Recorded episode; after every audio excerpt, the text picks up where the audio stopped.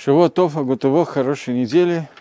У нас сегодня 171 урок по Мишле, и мы находимся в 20 главе, и мне сказали, что в четвертом предложении, которое гласит, «С зимы ленивый не пашет, будет отпросить во время жатвы, и нет».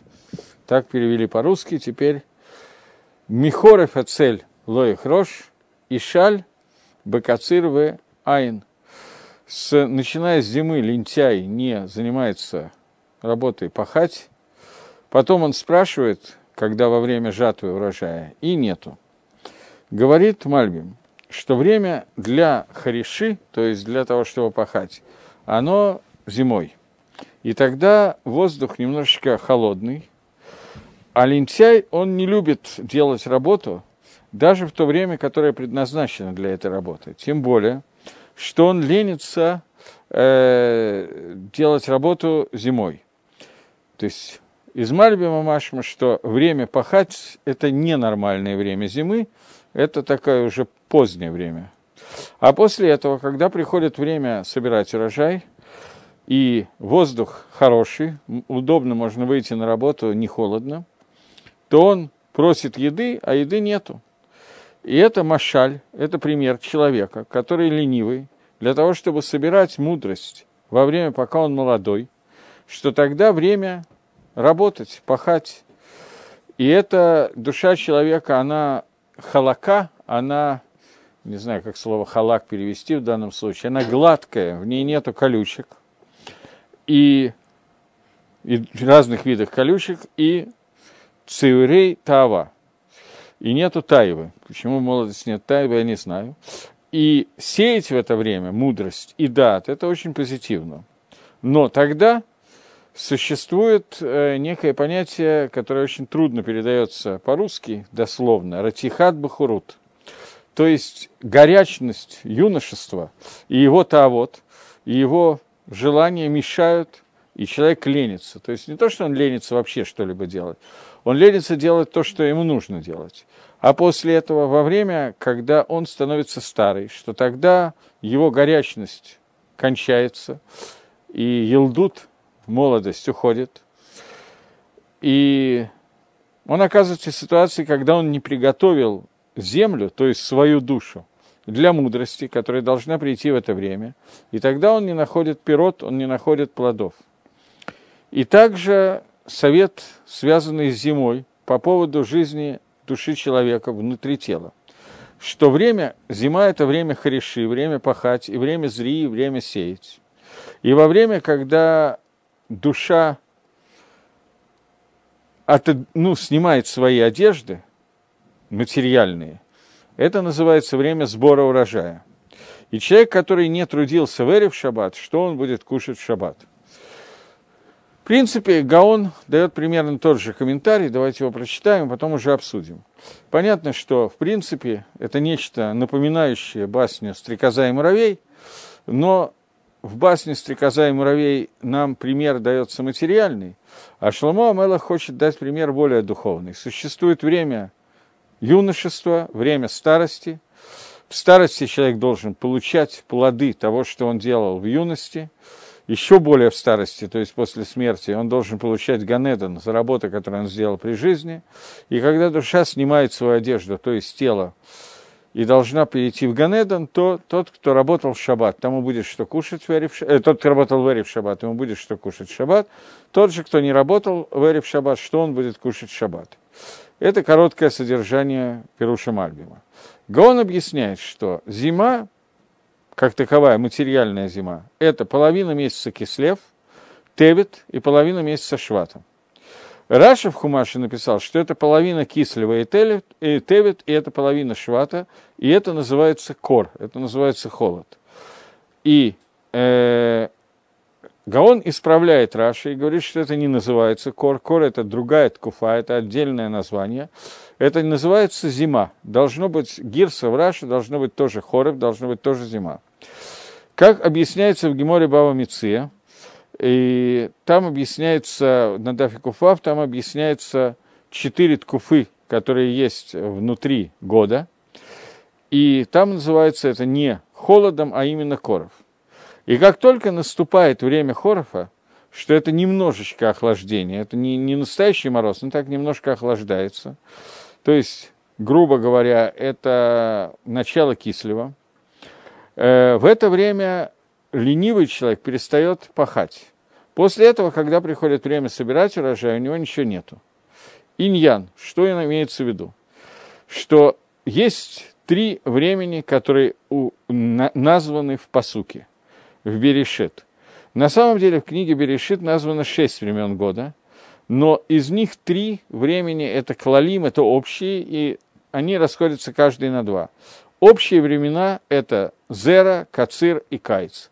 Это сеять, собирать и кайц – это лето. Они соответствуют трем временам в человеческом теле. Э, в этом посуке, в Мишле, Шламайлах употребляет два из них. Зера, время, которое называется зера, то есть сеять, она включает в себя кор и хоров, а в других местах они разделены на два. Так вот, есть три времени, которые упомянуты в посуке, и это три времени человеческой жизни – Время алии, время подъема, время становления, когда человек стоит на одном месте, и время, когда он начинает ларедет и шамем, и он вот опустошение такое, время опустошения человека. То, они в нескольких местах употребляются. Они соответствуют трем сыновьям Адама – Каин, Гевель и Шет. Э, и они включают в себя отрицательный медот, который есть у человека. Есть отрицательный медот, который называется тава, есть каас и есть лейцанут. Э, то есть, в с каждым временем, уровнем человека, его возраста, который в какой-то степени определяет человеческий уровень, ему соответствует разный медот. Понятно, что тайва желание, стремление к получению удовольствия, она больше соответствует одному, одному возрасту. Например, тайва к запрещенным связям, стремление к запрещенным связям, оно по какой-то более или менее понятной причине больше у юноши 20 лет, чем у юноши 90 лет. Каас, гнев – это меда, которая соответствует другому состоянию, состоянию меды, когда тайва уменьшается – человек достигает уровня, когда ему кажется, что он самый великий из всех, и каждый раз, когда его задевают, у него возникает касс, ему трудно леватер, ему трудно уступить где-то и так далее, потому что он уже считает себя самым-самым. И лицанут, когда человек находится в состоянии ереды, у него ничего не клеится, крокодил не ловится, и, соответственно, любой упрек, любая вещь, которая к нему обращается, он обращает лицанут и отбивает его. Лицанут – это перевод слова, лицанут – это насмешка. Имеется в виду, что эти три меды, которые мы сейчас назвали, три отрицательных качества, они приводят к тому, что человек из-за них – сбрасывает в себя Оль Тора и Ират Шамаем, иго небесного рабства, Ират Шамаема, и он перестает бояться Всевышнего, перестает служить Всевышнему из-за этих трех медот, которые мы, наз, мы назвали. То есть Тайва, Каас и Лицанут. В другой формулировке мы можем дать четыре, разделить Тайву на Хемду и Тайву. Третьей формулировке Каас мы можем разделить на Кас – это только проявление, а растет она из медот Гайва и Ковода. Лицанут, он останется лицанутом все время. Есть четыре, четыре элемента, из которых состоит весь мир, из которых соответствуют этим четырем медот. Шарейк Душ Рабейна Раф Хайм Виттель объясняет это на уровне четырех элементов, из которых Всевышний создал мир. Это четыре вида Ецергары, которые одеваются в эти элементы – которые соответствуют четырем уровням к душе, четырем видам к душе, которые соответствуют четырехбуквенному имени Всевышнего. Это Афар, э, Маим, ру, э, давайте сразу по-русски. Афар – это земля, прах, песок. Маим – это вода. Э, Рох – это э, воздух, ветер. И Эш – это огонь. Э, они соответствуют, например, Каас, гнев, рождается из меды, из э, вот этого элемента, который называется огонь, горячность. Э, лень рождается из афара, земли, праха и так далее. Например, ну, дворим бетейлем, пустые разговоры, когда человек вместо того, чтобы говорить Деврайтора, разговаривает о предстоящих выборах, например, я сегодня услышал, что на следующей неделе выборы, с, некоторых, с некоторым удивлением, э, то это дворим бетейлем, пустые разговоры, рождается из меды, из качества, которое называется рох, и гнев рождается из огня и так далее. Так вот, время человеческой жизни, оно построена таким образом, что каждому из них соответствует один из этих, одно из этих вещей. Она разделяется на три. Я сказал, что в некоторых местах разделяется на четыре. Сефер Карим делит на три, а э, есть псуким, которые делят на четыре в Берейшис, есть на шесть, но все это есть основное из них и деление, которое происходит. Так вот, время подъема человека, его молодость, в это время его основное, его основное качество – это тайва – это желание получать удовольствие и удовольствие от получения удовольствия. Э, я хочу напомнить, несмотря на то, что мы это обсуждали, просто те примеры, которые приводит Гемора, их на самом деле не так много. В Талмуде всего там каких-то меньше, чем 3000 дафов. Поэтому понятно, что примеры, которые они приводят, они являются как бы такими повторяющимися. И, в общем, не обязательно искать новые примеры для того, чтобы понять, что имеется в виду. Я вам рассказывал о том, что во время, когда пророки Эзра и Нехамия под их руководством был построен второй храм, то Нехамия собрал, Эзра собрал Аншейк Несад Игдалам, уже великого собрания, и э, в пророке Нехамии описывается, как мужи великого собрания, увидев, что это время, которое годится для построения Бейт Мигдаша, время настолько угодное Всевышнему, они решили, что они могут отменить определенные Ецергор, определенные свойства человека, которые приводят к Аверот. И они молились Творцу о нескольких вещах, о двух. Вначале им удалось отменить Ецер, убрать Ецер, спрятать Ецер кого Зойри. И стремление служить идолам у нас сегодня практически отсутствует. Можно сказать, что отсутствует полностью. Э, тогда, увидев это, они попытались отменить еще один вид Ецергару, Ецергару к запрещенным связям. Ецаргара идола, поклоняться идолу, это Ецаргара, соответствующая меде, качеству, которое называется каас, гнев, поскольку она растет из гайвы гордыни человека. Сама идея поклонения идолам, она возникает во время эпохи, которая называется Вавилонская башня, когда Амисраэль хотели построить в Бавеле башню для того, чтобы подпереть небеса, или воевать со Всевышним, было несколько групп, которые хотели помочь Всевышнему. Э, но сама идея состояла в том, что мы не хотим получать сверху то, что считает нужным дать Всевышний, мы хотим забраться на небо и взять это сами. Грубо говоря, нам не нужно ждать милости от природы, взять их наша задача. И когда человек старается путем своего коха, своего, своей силы, добраться до неба, до Всевышнего и забрать от Всевышнего то, что Творец хотел бы ему дать. Это начало как бы того, что называется авойда зойра, потому что сделать это можно только обратившись к определенным идолам и воздействуя на них, для того, чтобы не молиться прямо Всевышнему, для того, чтобы попытаться сделать так, чтобы независимо от желания Творца мы получили то-то и то-то. Это начало авойды Зойры, рождается она из гайвы человека, когда я хочу больше, чем то, что мне положено от Всевышнего. Это же рождает меру, которая называется, меду, которая называется качество кааса, гнева, потому что человек гневается, когда кто-то наступил мне на мою мозоль. Есть я, и кто-то меня задел. Это рождает гнев. Так вот это качество, кстати сказать, из-за этого Гемора в нескольких местах, например, Гемора в Недорим говорит – Коля КС Кила Авойта Дозора. Всякий, кто гневается, он как бы служит Авойдозоре. Потому что это одна и то же, один и тот же корень этих двух вещей. Понятно, что это не служба Авойдозоре Мамаш, и когда говорится, что он как бы служит Авойдозоре, понятно, что человек, который разгневался, не получит наказание, как будто он служил Авойдозоре, но немножечко ему по голове дадут за каас.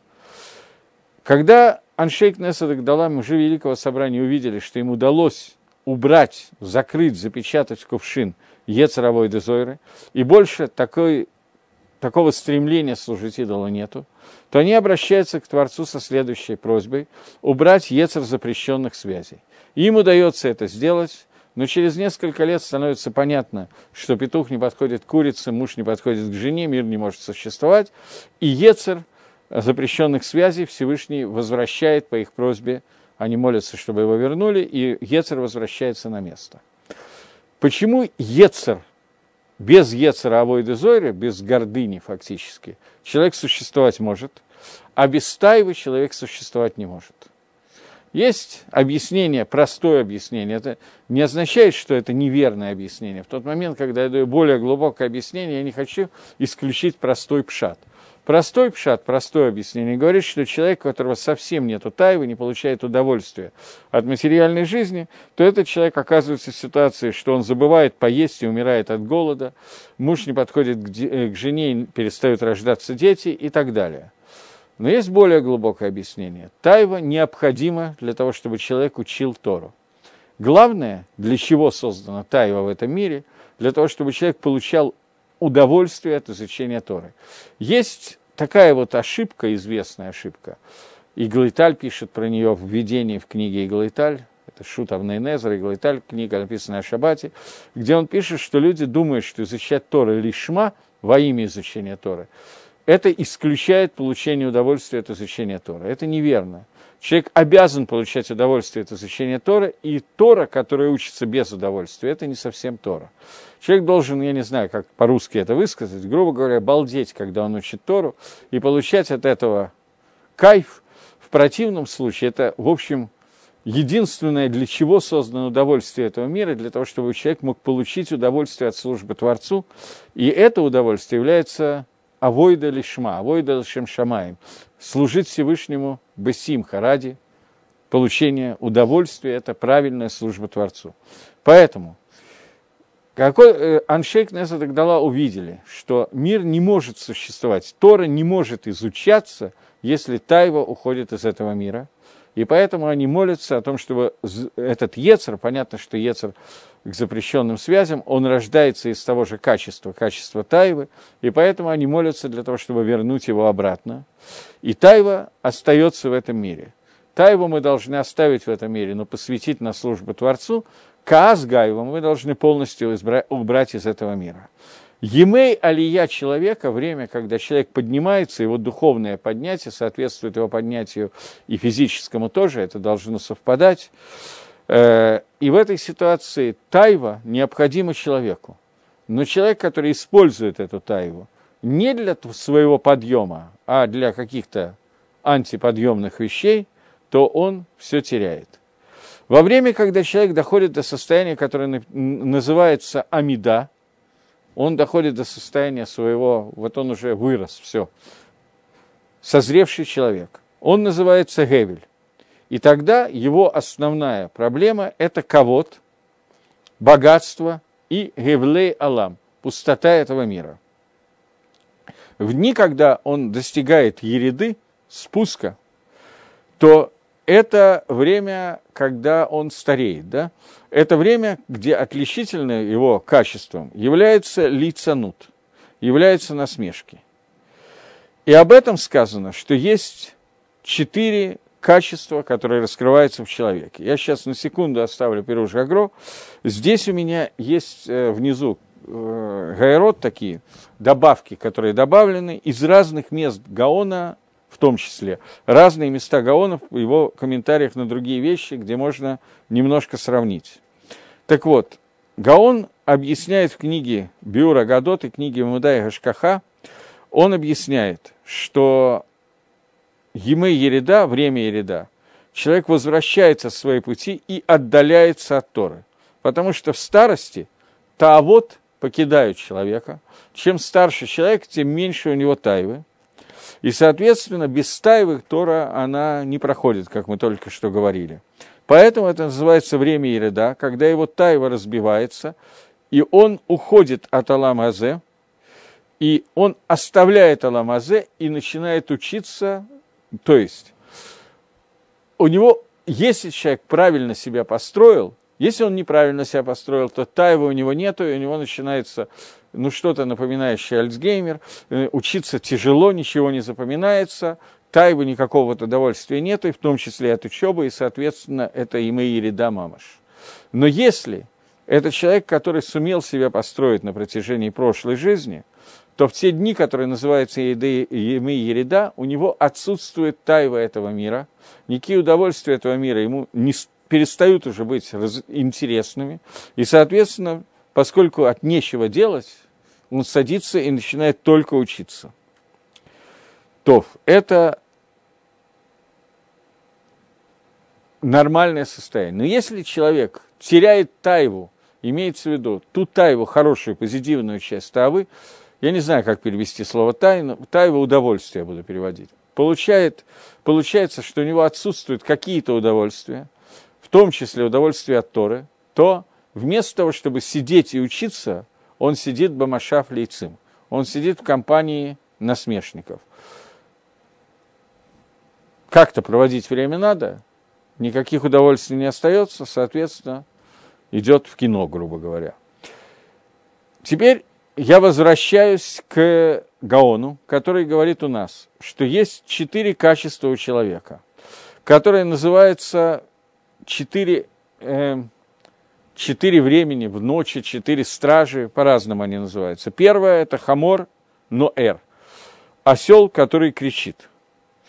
В Геморе Брохас это первая часть ночи, которая называется חמור נוער, объяснение этого хамора слова חומר, материя, материя, которая кричит, то есть в переводе на наш язык это תאווה. Вторая, Клавим цаким, лают собаки и говорят гав-гав, давай-давай. Гав на арамейском это дай, то есть давай-давай. Это время, когда человек требует для себя, как мы перевели, это Гевель, человек, которому нужны удовольствия этого мира, пустота этого мира, даже не удовольствие, именно пустота этого мира. Давай, давай, ему всегда не хватает. Третье время – это Тинок и Нек Мишадеймо. Время, когда э, ребенок, э, новорожденный, ну, грудной ребенок кушает грудь мамы, и жена разговаривает с мужем. Это еще один э, вид времени. И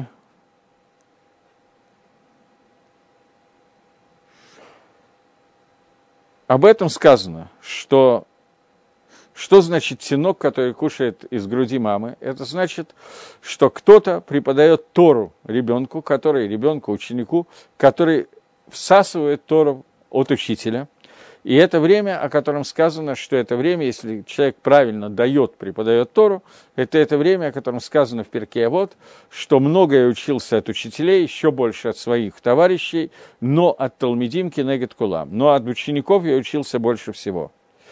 Вот, это, соответственно, три времени, которые есть, три времени, которые указаны у нас, четыре вещи, которые у них происходят, и это соответствует четырем галуйот, в которых мы находимся, четырех изгнаний, в которых мы находимся. И об этом сказано Шламу Амелах, который говорит, человек, который ленится работать зимой, хорев. Время хорев – это не время, не первое время, это второе время. Первое время, когда он еще не ленится, это время наарут, время детства, юношества, когда у человека есть колоссальная тайва, и, соответственно, она так или иначе помогает ему в служении Всевышнему. Второе время – время хорова, время, когда начинается охлаждение, время Гевеля. И это время, о котором говорится, время Амида, человек становится уже взрослеет, взрослым человеком, и он доходит до возраста, который называется Бен Арбаим Лебина. Человек, которому исполняется 40 лет, он должен идти к месту, которое называется, к уровню, которое называется Бина, разум. И человек, который в это время, когда он может начинать анализировать то, что ему он прошел раньше. Он прекращает это делать, он ло и хрош, он ленится для того, чтобы был хрош, то есть он не занимается Торой и не занимается тем, что называется тов, э, размышлением над митсвами.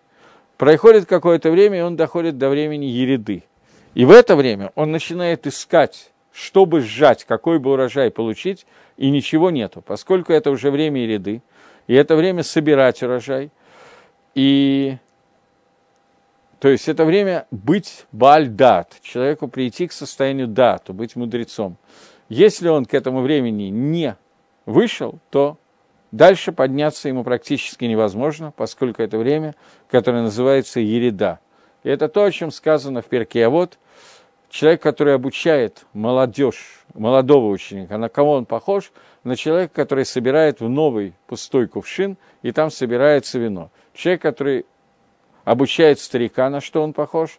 Он похож на человека, который собирает, наливает в старый кувшин, который уже полный водой, или, и вино все выливается, ничего туда не попадает. То есть, конечно, что-то попадает, смешивается с водой и так далее, но, в принципе, это разница между обучением человека в молодости и обучением человека в старости. Э, сейчас, секундочку.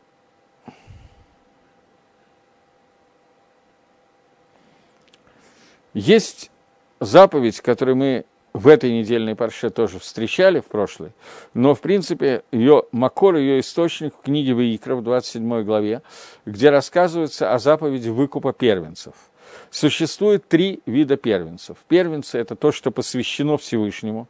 Коль Петер Рехем Лекадош и Ела Ашем. Все раскрывающее матку, любой первенец должен быть Кадош Лашем. Первое, что происходит, он обладает определенной святостью. И существует три вида первенцев. Первенец человека, первенец э, чистого, чистых животных и первенец осла – Пнематмия – это осел, который здесь высказан. Это соответствует тем трем временам, которые есть человека, которые, в человеке, который пишет здесь Шлама Амелах. Есть Келов, Хамор, Ваадам. Есть три, три вида первенцев. Каждое время, когда они находятся, каждое время соответствует этим трем пхинот – Каин, Гавель и так далее. Каин и Гавель, им нужно выкупить первенца, произвести какой-то выкуп. После этого – человек доходит до мадреги, до уровня, который называется шет. То есть это уже то, то, что осталось от Адама в этом мире, остался шет. Это три уровня, о которых мы говорим, три уровня первенца, три уровня к душе, которые есть, три времени, которые есть. Человек должен два из них выкупить, забрать из них свои части Ецергора, посвятить их Всевышнему. То есть это время Алии и время Амиды – время 40 лет, и тогда, доходя до уровня шета, то есть уже к старости, он должен перейти на другой уровень. И есть последний, четвертый уровень, который соответствует четвертому и четвертому галуту изгнанию, где мы сейчас находимся, это Маасер. Это Маасер Бгема, десятая часть от скотины, которая посвящается полностью Всевышнему. Три первых галута, из них Всевышний нас выкупил – и, соответственно, эти первые три времени как-то прошло. Но четвертый Галут, в котором мы находимся сейчас, сказано про него Лои Махер, Лои Гаэль, из него не будет такого простого избавления, там не будет просто выкупа, перехода в буднее, там может быть только цельное исправление Башлеймут. То есть из четвертого Галута может быть только приход Машеха и полное избавление. Поэтому три времени, о которых в этом посуке говорит Шлома Амелах, это три времени человека, которые он может каждый из них каким-то образом приспособить для службы Творца. Но есть четвертое время, которое называется закен, и это время, которое, из которого может быть только полное избавление. В данном случае полное избавление будет связано со смертью, когда душа покинет свои одежды и либо пропадет, попадет в геном, либо попадет в Ганедан, в зависимости от того, что приобрел человек. Закен Гайморов Кедушин говорит, что слово «закен» происходит от слова «зекана». Этот приобрел, он купил. Кана, что кана? Хохма. Закен – это человек, который кана хохма. Лифней закен такум. Перед закеном надо вставать. Кто такой закен? Говорит Гемора, ну, есть махлокис на эту тему, Рабиоси и Рабонан, но говорят Рабонан, что закен, перед которым есть митсва вставать, это Талмит Хахам, это мудрец Тора. Человек, который вся его жизнь он приобрел. Его состояние зикны – это состояние, когда он приобрел и стал мудрецом.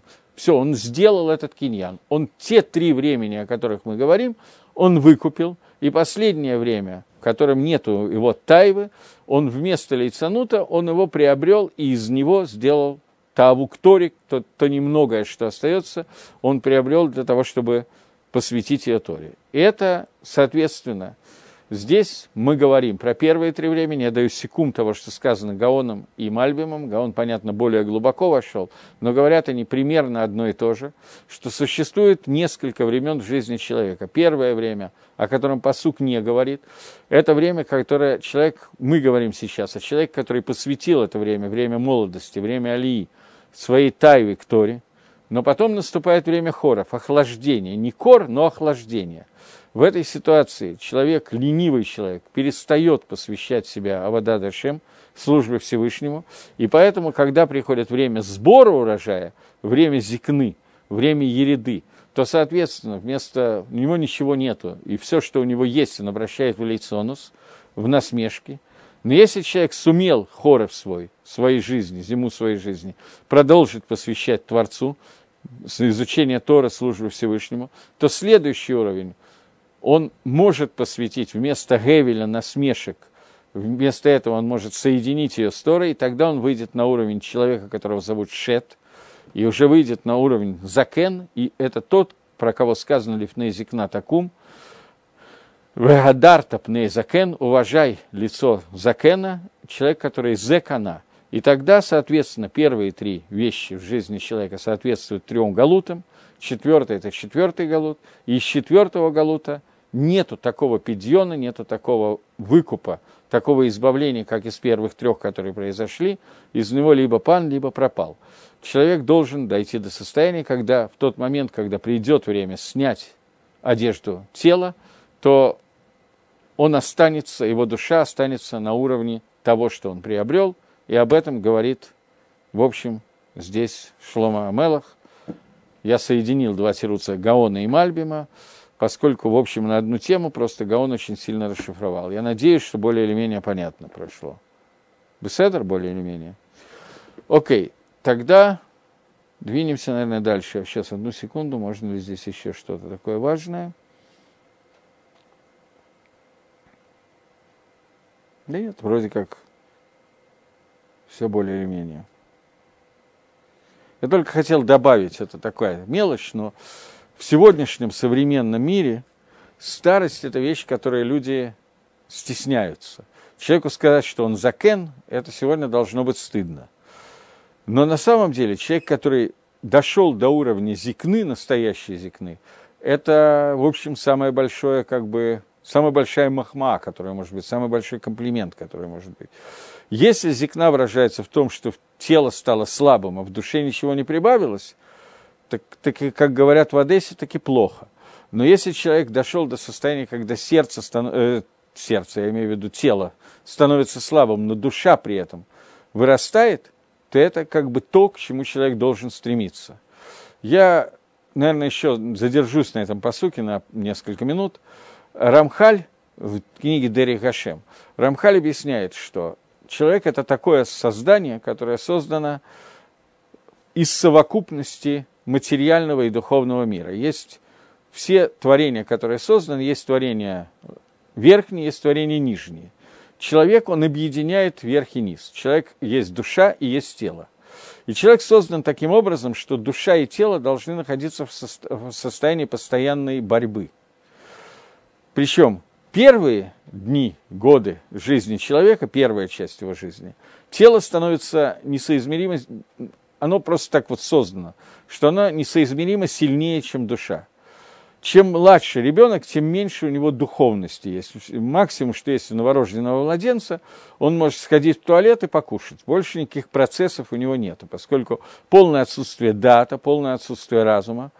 Постепенно он растет, у него начинают входить какие-то зачатки разума, какому-то возрасту уже начинают быть какие-то желания не только поесть, поспать и сходить в туалет еще какие-то вещи, которые очень трудно назвать духовными. К возрасту 13 лет, по идее, у него должна войти в него Ецер готов на таком уровне, что он может уже хотеть чего-то соответствующее служению Всевышнего. У него рождаются какие-то мысли не только поесть и поспать, но и какие-то мысли, связанные с учебой Тора, с мицвод, желанием служить Всевышнего. Но тело продолжает быть намного более сильным, чем душа. Чем старше он становится, тем сильнее становится душа, особенно если он ее развивает. И в старости, чем старше он становится, начиная с определенного возраста, который Шлома Мелых здесь назвал ереда, спуском, тело становится все слабее и слабее. И чем старше становится человек, тем меньше становится желание его тела. Человек, который вышел на нормальный уровень к старости, ко времени близкой к смерти, душа начинает завоевывать его тело и владеть им является основным, поскольку Таавот все меньше и меньше, Гайва уже сил нету ни на что и так далее. К моменту смерти душа отделяется от тела и начинает полностью быть самостоятельной единицей. Валам Аба во, во время, нет, я зря Валам Аба, во время после прихода Машеха тело и душа будут находиться в состоянии 50 на 50, хэцы-хэцы. Тело и душа будут равными. И тело будет стараться подчиниться душе изо всех сил, поэтому тело будет служить только как способ исполнения заповедей Торы, которыми будет руководить душа. К моменту, когда человек, Алам Аба, седьмого тысячелетия, тело полностью исчезнет – будет только духовная часть человека. Это взрослость человека. И так далее. Внутри Аламаба будет все больше и большее повышение, которое доходит до такого уровня, что забывается, что тело когда-то могло иметь собственное мнение. Закен – это некоторая зикна, старость. Это некоторое увеличение духовности и уменьшение материальности, которое должно быть, если человек вел правильный образ жизни. Шломамело говорит здесь, что если Бехорев, он ленился, то во время зикны у него ничего не будет. Это общая идея. Окей, теперь перейдем к следующему посуку, потому что я что-то этот посук затянул. Посуку номер пять. Посук номер пять у нас говорит. Глубокие воды – совет в сердце человека, а муж разумный вычерпает ее – Пытаемся это проанализировать на иврите. Майма муким цабаля фиш, твуна едлена. Майма муким – это глубокие воды. Они находятся как ица, как совет в сердце человека. А человеку, у которого есть твуна, у которого есть понятие бины, разума, он может черпать этот совет из глубоких вод. Говорит Мальби, совет – это выбрать, что такое хорошо, которое помогает во всех частях, которые возможны. Есть много мыслей, которые существуют, и они текут у нас как некий поток неуправляемый, немножко напоминает броуновское движение, и как воды, которые текут, проходят через сердце. Как написано, работ махшавод белефиш. Много мыслей находится в сердце человека. Но эца, что такое совет? Значит, вначале мы определили, что такое махшава. Махшава – это какое-то течение, которое проходит через сердце, которое проходит, в общем, неуправляемо. Но понятие «эца» – это выбрать и отделить то, понятие добра, понятие хорошо, из всех возможных частей и привести, то есть выбрать то, что ведет к тахлису, к цели, которую ищет человек. И это находится скрыто глубоко в сердце человека – в месте, которое находится в скрытом состоянии и называется дгом раба. Глубокий дгом, глубокий, глубокая яма. Есть совет, который исходит из мудрости. И это совет Всевышнего, как можно получить себе в наследство, получить для себя, завоевать мудрость Творца. И для того, чтобы принять этот совет, его нужно принять от других людей. Человек не всегда в состоянии его, к нему прийти сам. Потому что у людей понятие хохмы, понятие, я не буду переводить хохма, это мудрость, но хохма мудрость, сибина мудрость, седат мудрость. Поэтому хохма – это то, что человек принимает от другого сверху. И об этом сказано, что шоме лейца хахам. Есть люди, которые слушают совет, который дают им мудрецы. Потому что невозможно обработать Тору и невозможно принять Эцу, а только от мудреца, как сказано в пророке Ирмиягу. Но есть еще один вид советов. Совет, который находится внутри человеческого сердца сам по себе. И этот совет человек не может принять от кого-то. Есть такие вещи, которые он должен понять мидато, самостоятельно обработать и понять какие-то вещи. И это то, что называется пхерой, свободом выбора, когда человек должен выбрать то добро, то добро, которое в нем есть, и вытащить его из глубины своего сердца, оно обычно скрыто и довольно глубоко скрыто, очень глубоко, говорит Мальбин. И не может вычерпать его из глубины своей души, а только посредством другого качества, которое называется твуна или бина. Есть определенная разница между твуна и бина. бина делится на два уровня. Бина верхняя и твуна нижняя. Так вот, только с помощью твуны или бины человек может коснуться и зачерпнуть из своего сердца и проанализировать и понять, что из желаний его сердца является позитивным, а что нет.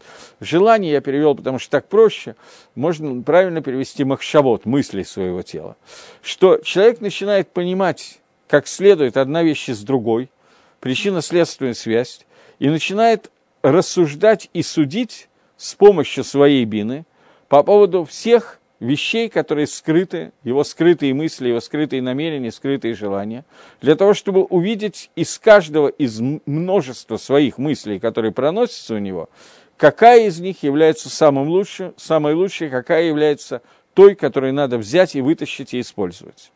Вот это исследование бины, она идет посредством уподобления одному другому, анализа и так далее. И это называет Шламу Амелах глубокими водами, которые надо вытащить из глубокого источника своего сердца, когда они привязаны одна с другой до такого состояния, что надо сделать много звеньев цепочки, чтобы опустить эту цепочку до самого низа и оттуда вытащить из маяна, из источника, то, что является шорышем, корнем вот этих вот хороших мыслей, которые есть внутри человека. И тогда, когда ты соединяешься с медой и мед, с медой истины, и понимаешь, что тебе нужно, то только тогда с помощью бины ты можешь вытащить из разума вот эти вот, то, что там скрыто. Это объяснение Мальбима. В общем, объяснение, которое связано с тем, что существует два вида советов, которые есть. Есть совет, который можно принять только от другого человека, и это очень многие советы, для этого человек должен быть хахам. Хахам – это человек, который готов принять от другого, понимая, что есть кто-то, кто понимает лучше, чем я, и готов принять информацию, которую самостоятельно я извлечь не могу.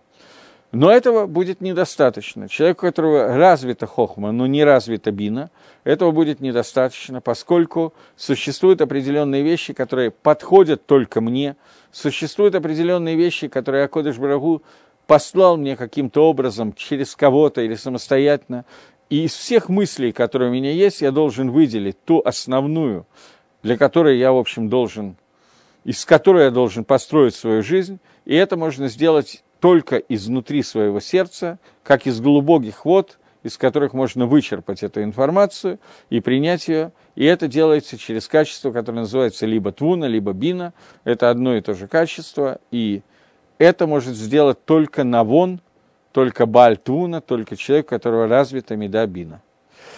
Э, Гаон говорит, теперь переходим к Гаону. Он говорит, он идет немножко по другому пути и говорит, «Маима муким эцаба лефиш». Глубокие воды – это совет, который находится в сердце человека.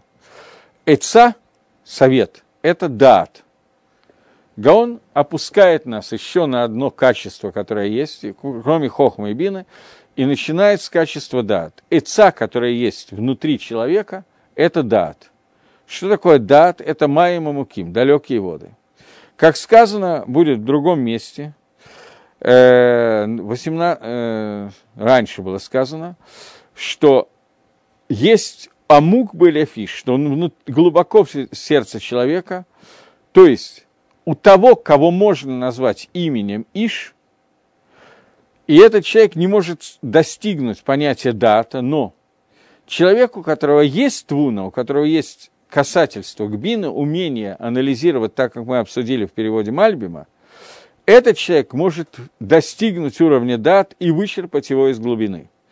Поскольку он понимает из одной вещи, делает вывод и понимает другую вещь, поэтому он может путем вот этого анализа, получения информации одной из другого, соединения и так далее, он может дойти до глубины колодца, до самых глубоких вод, которые есть в колодце, и которые без этого невозможно оттуда вычерпать, до такого состояния, что этот человек, который иш навон, он привязывает веревку к веревку и вычерпывает то, что надо достаться, достать. И это то, о чем сказано было раньше, и штвуна и долена. Человек, у которого есть твуна, он может вычерпать дат.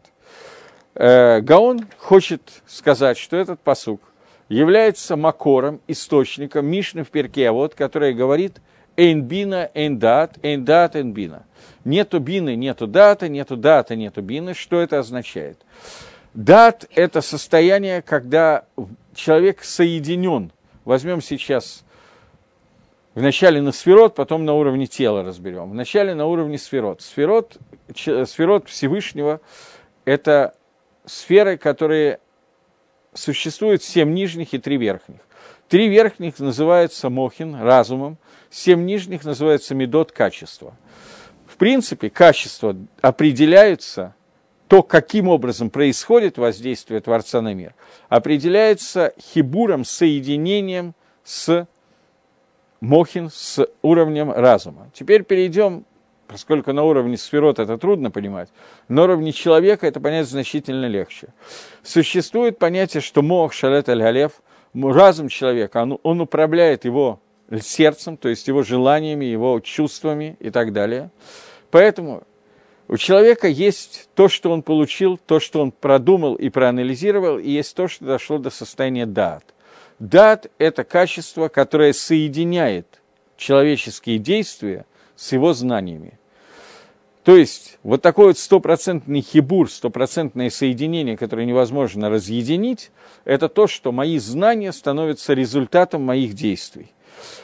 Это меда, это качество, называется качество, которое называется дат. Человек, который получил какую-то информацию и не может ее нормально обработать и вывести из нее чего-то новое, этот человек, у него нет бины, у него нет понятия анализа, понятия вот этого вот анализа и вывода новых вещей. Такой человек, говорит Мишна в трактате Перкиавод, не может достигнуть состояния дат. Энбина эндат. Поэтому этого человека получится ситуация, когда его знания оторваны от его действий. Грубо говоря, на осе и нишма разорваны у него полностью. Теперь, человеку, у которого есть бина, этого еще самого по себе недостаточно. Он может сделать абсолютно правильный анализ, абсолютно правильные выводы, и с ними и останется. Для того, чтобы эти выводы пошли в действие – Ему нужно достичь до состояния дата, когда это становится михубар, соединен, его знания соединены с его телом, с его действиями. Поэтому, когда рисуется в определенных книгах на, из человеческого тела, показывает, как устроены сферот, сфера дат, если сфера хохма и бина, кетер, хохма, бина, они находятся, это голова человека, разные части головы человека.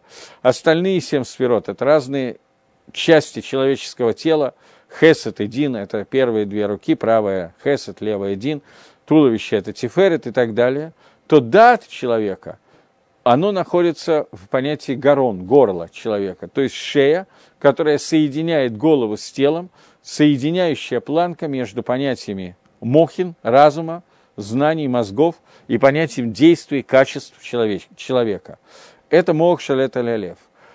Маширабейн, он соответствовал меде, качеству, которое называется дат, потому что он соединял Тору с Ам-Исраэлем. Поэтому эта соединительная планка называется Маширабейну в книгах Аризаля, например. Теперь, возвращаемся к нашему посуку. Гаон объясняет, что Эца, о которой мы говорим, Эца Баляфиш, есть глубокие воды, то есть поведение, которого нужно достигнуть с помощью анализа, который делают, но это возможно только человек, который дошел до уровня дат, который построил у себя дат и соединил свои знания с э, действиями. Это может сделать только тот человек, у которого иштвуна елано. Э, он едлена. Человек, у которого есть твуна, он может вычерпать и достигнуть этого дат и прийти к состоянию соединения между головой и телом, состоянию между нишма и насе. Это то, о чем говорит по Гаону, об этом говорит этот э, посук Шлома Амелаха, и это бедюк соответствует Мишне, которая говорит в трактате Перкиавод «Эйнбина эйндат». Окей? На самом деле Мишна продолжает и говорит «Эйндат эйнбина», что человек, у которого нету дата, у него нету бина. Здесь у нас есть некий круг замкнутый, что без бина мы не можем дойти до даты, без дат мы не можем дойти до бина. Кавана, что человек, который пользуется биной и не доходит до датам, понятно, что дата нету, и без бины не может быть дат. Но человек, у которого нету дата, у которого бина не приводит к нужному результату, его бины тоже нету, потому что анализ который делает человеческий разум, он имеет смысл только для того, чтобы дойти до результата соединения со своими качествами. Если этого не происходит, то есть дата нету, то этот анализ уходит в никуда, то, соответственно, бина исчезает, потому что анализ, который не соединяется с качествами, это не бина. Поэтому энбина, эндат, эндат, энбина. И, в общем, именно это хочет сказать Шлома Амелах в этом посуке. Окей, двинемся к посуку номер шесть. Постараемся его тоже разобрать, он короткий. Много людей, возглашающих каждый благость свою, но верного человека кто найдет? Ну, он действительно такой более простой посук, на первый взгляд. Он говорит, Раф Адам и Краиш Хаздо, вы Иш Эмуним Миимца. Много людей, которые называются человеком Хеседа, но человеком, которому иммуним, у которого есть доверие, кто такого человека найдет? Он Здесь он перевел совсем не так. Он перевел возглашающий каждый свою благость. Дословный перевод много людей, который называется Иш Хесед. Человек, у которого есть Хесед. Мальбим объясняет, одну секундочку. Э, я думаю, что надо вначале, э, я отойду от того, как я обычно делаю. Здесь есть Мальбим Бюрот Милим. Мальбим делится, я всегда говорю, что на два комментария. Бюр Иньяна, объяснение сути и объяснение слов – Здесь надо посмотреть объяснение слов. Мальбим говорит, икра, то есть есть человек, который э, ехри свои фарсем, который провозглашает себя, и мифарсем себя, рекламирует себя, как Ишхаздо. Есть такой человек, очень похожий на наш русский перевод. Хесед в эмуним. Хесед – это добро, эмуним – это доверие. Разница между понятиями хесед и эмет, говорит Мальбим, она еду, она известна. Эмет ваэмуна – это когда человек сохраняет свой хиюм, свой хиюв, свою обязанность и свою гафтаху, свое обещание. Человек, который называется Ишамуним, человек, который следит за тем, чтобы было сохранено его хиювим, его обязанности, и его гафтахот, и его обещание. Хесед – это оказание добра. Но это оказание добра не того, который человек считает, что он обязан, а вообще – есть разница между хесед и эмет. Истина, она намного выше, чем просто хесед. Это сказал Мальбим в переводе слов. Теперь обращаемся к главной части Мальбима, которые говорят. Раф Адам и Храиш. Много людей называется Иш Хаздо. Хесед – это то, что делается не со стороны того, что я обязан делать, или того, что я обещал, а только со стороны Недават Галев, доброго сердца. Вот мне хочется сегодня, я это сделаю. Эмуна это то, что делается со стороны обязанности или обещания. В соответствии с этим следовало бы сказать, что тот, кто делает хесед, тем более он делает то, что он обязан. То есть, на первый взгляд, человек, который делает выше, чем то, то что требуется, я могу добавить всегда. Это выше, чем я делаю то, что я обязан сделать.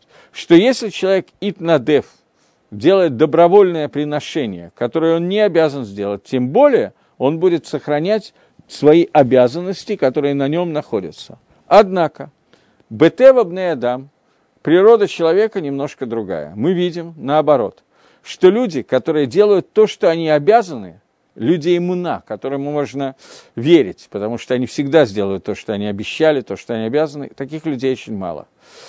И не всегда, далеко не всегда делают то, что они обязаны сделать, и тем не менее, они с легкостью могут делать то, что они совершенно не обязаны, и подарить деньги, которые они не обязаны дарить другому, это им иногда очень легко. Но когда перед ними приходит какая-то хесед, то многие людей хотят сделать какое-то добро, и это происходит из-за того, что они не делают добро ради себя, а ради того, чтобы покрасивиться перед другими и похвастаться перед другими. И более принято, более таким высоким уровнем считать, когда хвастается своим хесадом, чем тем, что я сделал то, что я обязан сделать. грубо говоря, человек, который дал 10 тысяч долларов в сдоке, его больше будет хвалить, чем человека, который надел тфилин.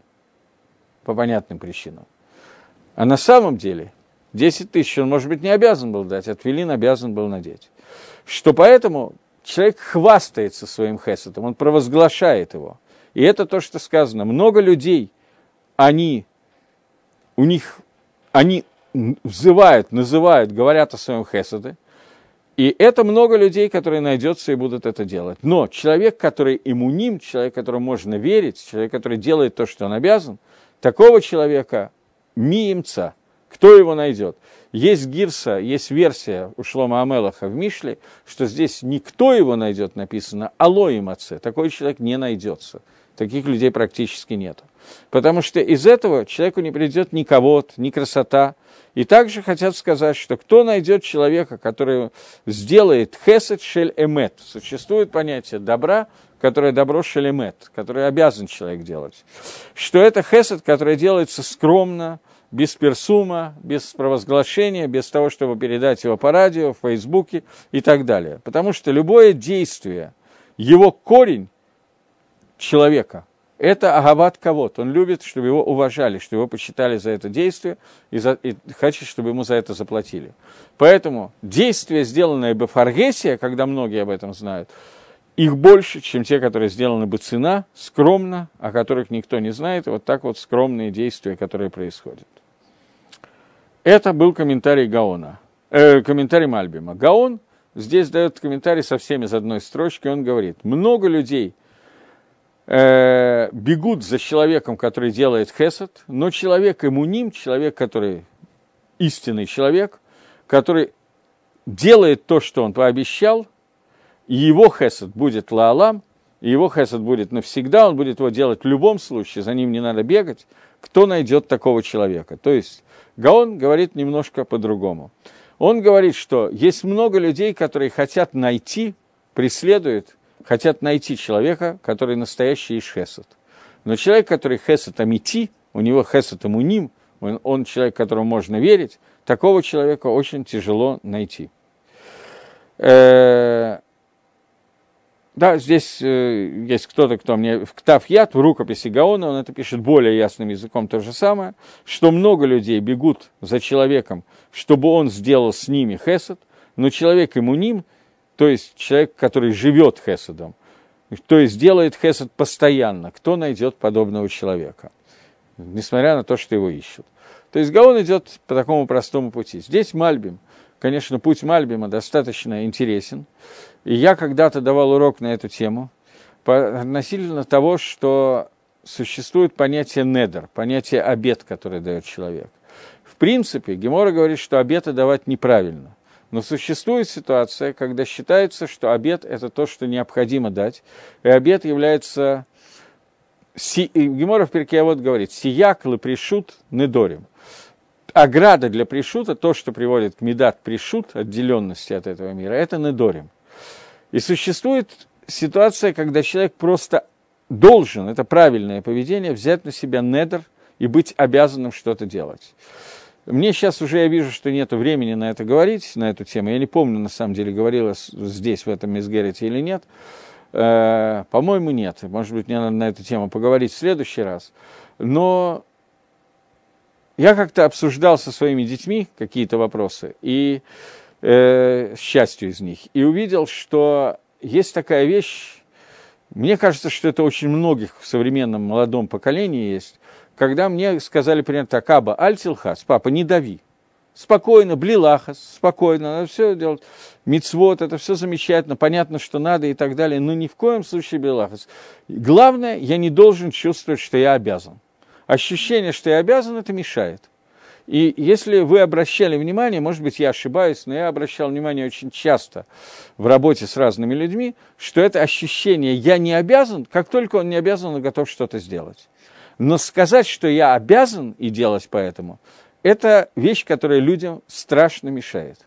Об этом говорит здесь Шлома Мелах. И я думаю, что я в следующий раз, просто у меня кончилось время, я думаю, что в следующий раз, если мне удастся это не забыть, то я с этого начну немножечко поговорить на эту тему. Мы бы из Радашем закончили посук номер 6, почти закончили. Немножко его надо будет повторить и начать дальше. До новых встреч в эфире, всего доброго.